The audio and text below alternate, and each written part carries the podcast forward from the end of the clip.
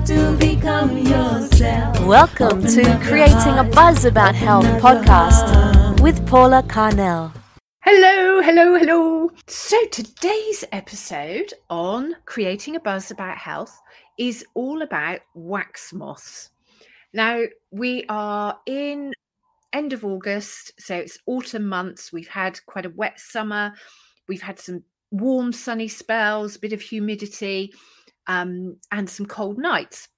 And I know that quite a few beekeepers have found that their bees have absconded or they've died out, and there's wax moth in the hives. Now, wax moth has fascinated me for a long time. So, first of all, what is it? Well, it's a type of moth that lives inside beehives. And there's two types of wax moths. There's a, a greater one and a lesser one. So there's a big one and a little one. And what they do is they burrow into the wood of the hives and they'll lay dormant. And then when the hive is weak or um, or the wax is left unattended, or if you put too many wets in and the bees can't defend it, then what will happen is the wax moth will just demolish the wax comb. So, why is this a problem? Well, a lot of beekeepers get upset about it because when the wax moth is in the hive, it's just this massive webs and it looks horrible. And you can see these wiggling moths or sort of caterpillars crawling around before they hatch into, into moths. And it could be very easy to assume that the wax moth has killed your bees. However, this is not always the case. Now, you could be encouraged to use all kinds of chemicals inside the hive to destroy wax moths. But those chemicals are going to get into the food chain. And if honey is part of your food chain, you really don't want to have these chemicals inside your hives. And I found it very fascinating to think, well, why are wax moths in the hive in the first place? And whenever I wonder about something in a hive, I then go and think, well, what would happen in the wild? What would happen if the bees are living in a cavity in a tree and they have wax moth? What do they do? Um, you know, why is the wax moth there? So we know it eats wax and um, and it will live off a bit of pollen and it it loves the wax comb. We also know that wax moth can't survive in a frost. So if you have a really hard frost, a cold temperature, the wax moth dies. It also doesn't like sunlight.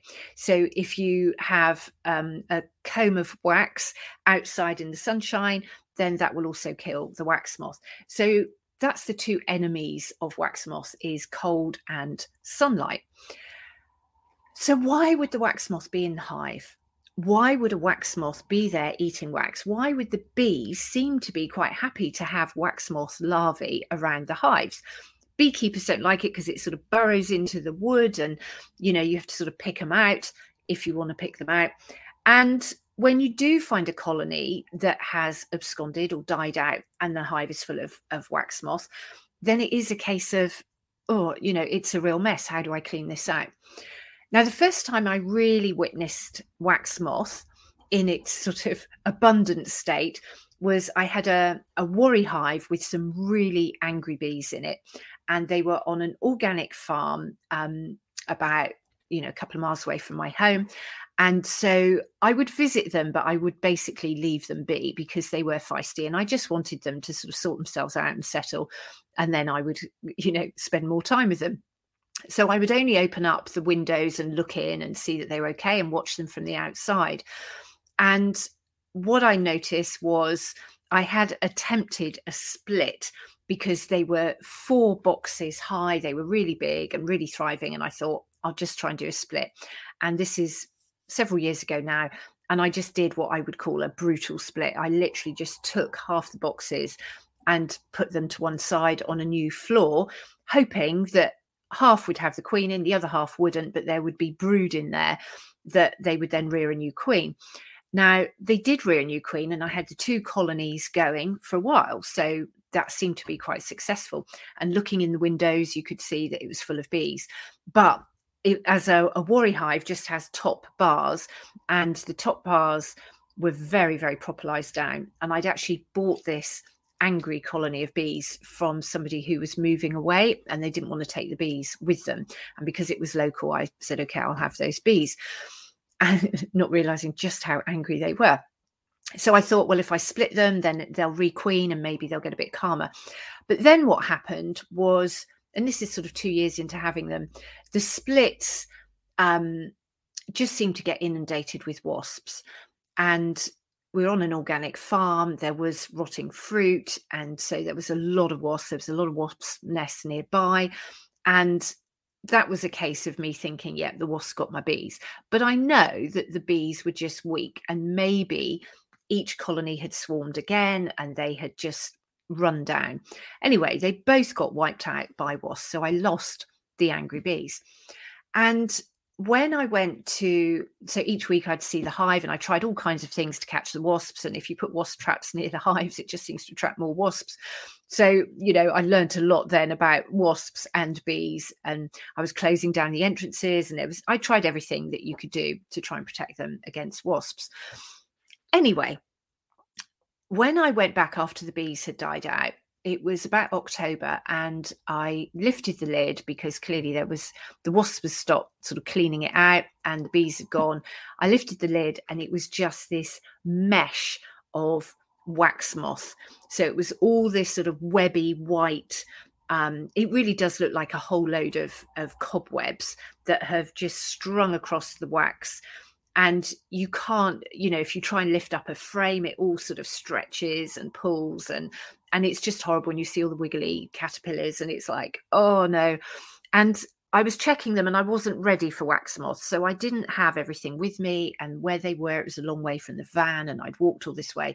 And it was october and the weather wasn't that nice and i didn't have anybody to help me so i thought i'm going to leave this and come back better prepared because there's no bees in there I'll just come back and then I can collect the frames, you know, scoop all the wax into a pot, melt it down, whatever.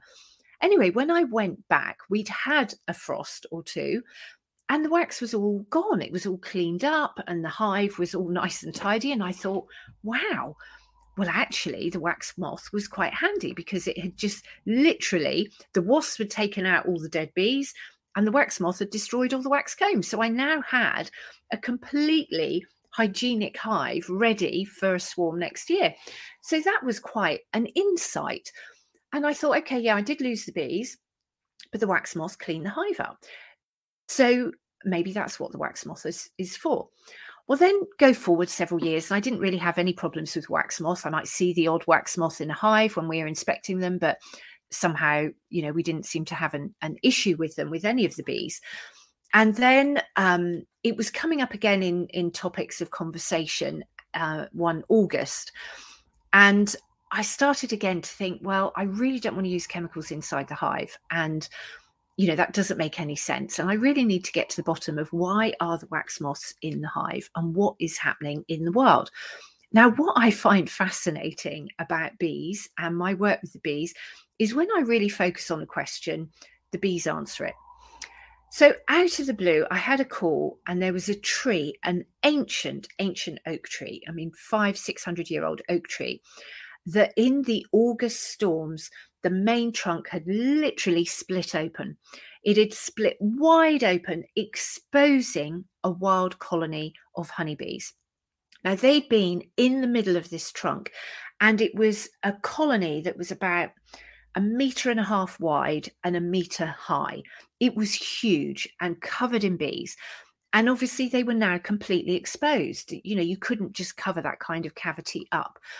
So I was called out, and the owner had a cherry picker. So I went up the cherry picker and they believe bees had been there for about 75 years. There was a lot of local people who'd always known of that tree. The tree surgeons knew of the tree. And as long as anyone could remember, there were bees in that tree. And I think there was some note of 75 years ago, somebody had written in a diary or something had happened and they'd remembered the bees moving there. So 75 years of bees living in the same cavity in an old oak tree.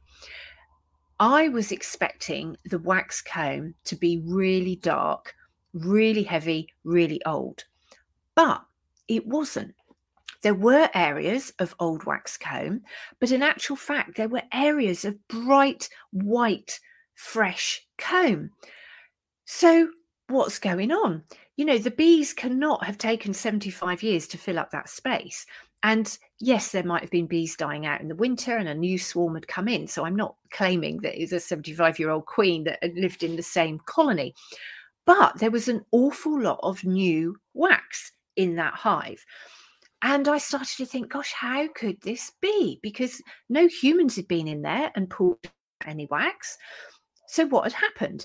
I mean, maybe there were times where the bees did die out in the winter and perhaps wax moths cleaned up some of the wax. So that's one answer. But I started to look a bit deeper and think, well, what does other people say? What are the other thoughts on this? And somewhere, and I wish I could remember now where I found this, but I found that there were some studies done on um, wild bees and they found that when the bees had an area of wax comb that was old and you know they wanted to replace it so it was really dark heavy with propolis so not so much wax left now it was more the propolis and the old brood cells um, the bees would move away from that wax which would then enable the moth to expand. And the wax moths would then eat down, destroy, break down that area of wax. And once they'd done with that, the bees would then rebuild new fresh comb. And this made perfect sense because as I cleared off the bees from this wax comb, you'd have areas of old and new wax. But how fascinating is that? And it was actually three frames deep, you know, it was three layers um, of depth, but it was very big and very wide. And there were sections in there of old comb and sections of new comb.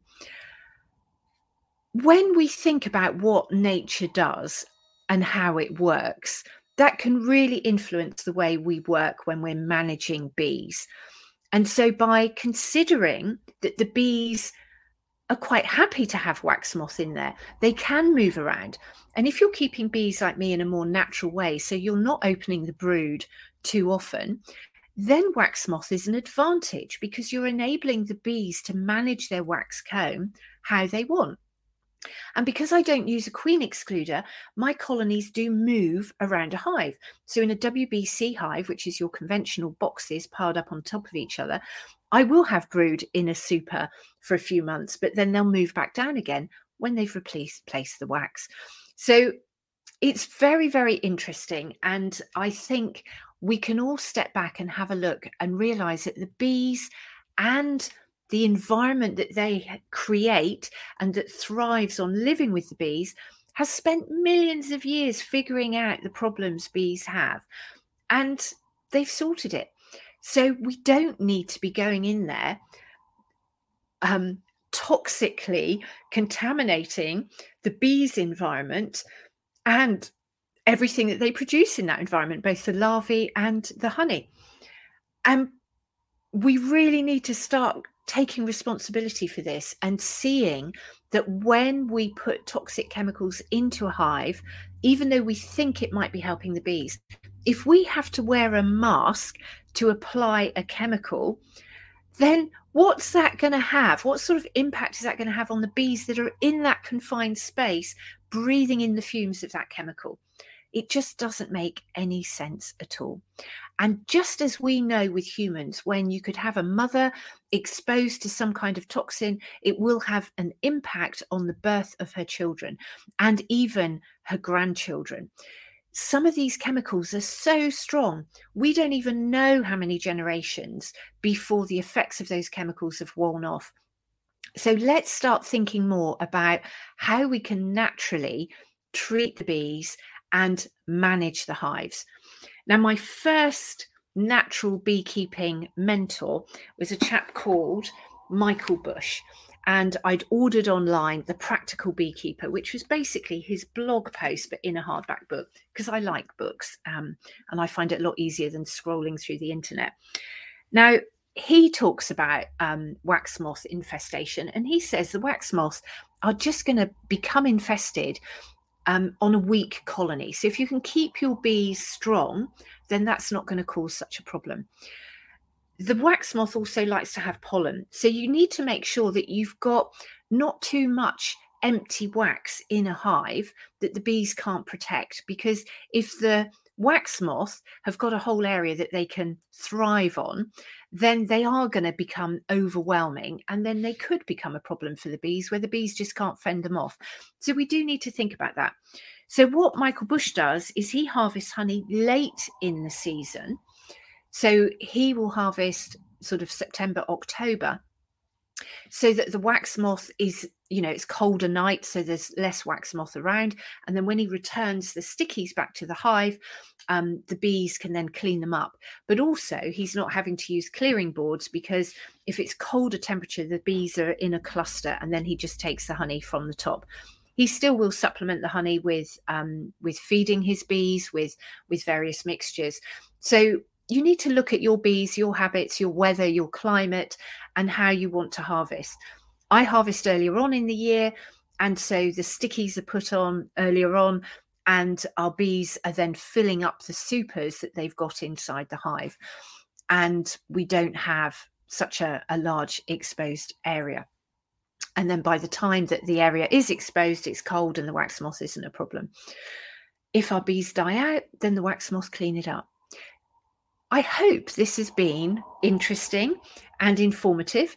And perhaps we can look at this in other aspects of health, perhaps for human health, and what bacteria could be doing is cleaning up debris, um, cleaning up morbid matter, as we talk about in naturopathy.